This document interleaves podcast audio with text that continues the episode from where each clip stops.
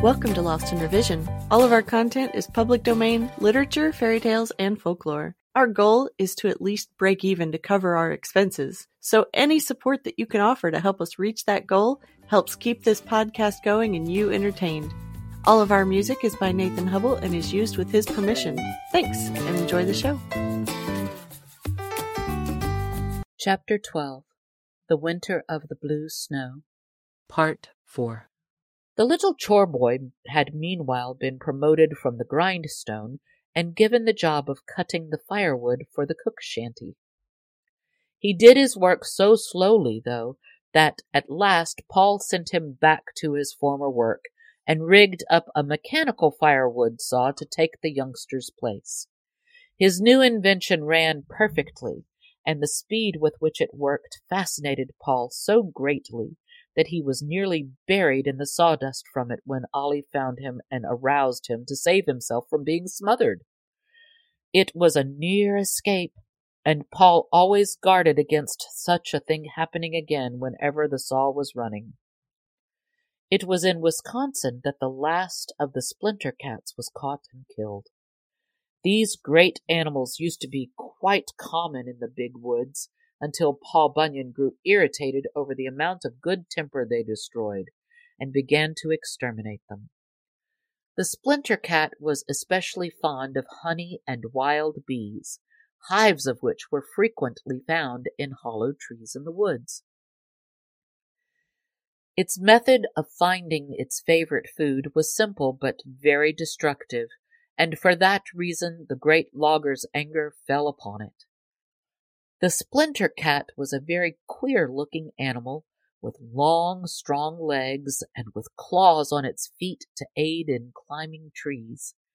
Its legs were built like coiled steel springs, and so powerful were they that they hurled the creature tremendously hard whenever it made a leap. Its most peculiar feature, though, was its head, which was exceedingly heavy and hard, just like the end of a battering ram. When it became hungry, the splinter cat would climb into a tall tree, and from this vantage point it would leap as strongly as it could against the trunk of another tree, hitting the tree with its hard head and crashing against it with such force that the trunk would be shattered into splinters. Thus it got the name of Splinter Cat. It would continue shattering trees in this manner until by chance and the process of elimination, it finally found a bee tree in its smashing course. Bursting this open in its peculiar way, it would feed on the bees and honey until satisfied, and then hide away for a long nap. The splinter cat worked only at night, and was especially active during heavy storms. For that reason it was seldom seen, but often when a hard wind was blowing, the loggers used to hear the crashing and crackling of trees in the forest that told of the splinter cat making its rounds. It destroyed so much good timber in its search for food, often laying waste to great stretches of forest during a single stormy night, that Paul decided to rid the woods of all splinter cats. He taught Elmer to lie in wait for them among the trees at night, following the crashing sounds they made until he caught one of them on the ground just after it had splintered a tree. The poor animals were always a little dazed for a few moments after smashing a tree trunk into bits with their heads, as any one can easily understand, and it was at this helpless stage that Elmer would pounce upon them and destroy them. So expert did the great moose terrier become in his splinter cat hunting that it was not very long before they were about done away with, and finally Paul himself killed the last one after his dog had dragged it into camp still alive. Paul Bunyan's operations at the Lake States became more and more widespread, and each year his crews grew larger and larger and cut more timber than the year before.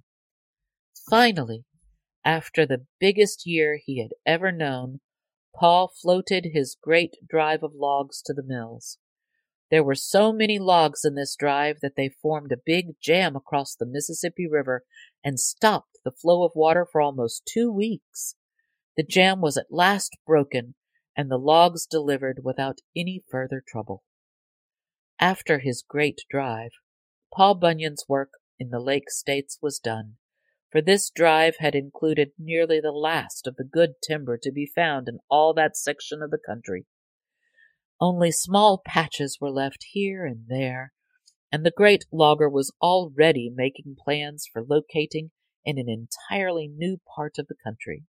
His next move was to the Pacific coast.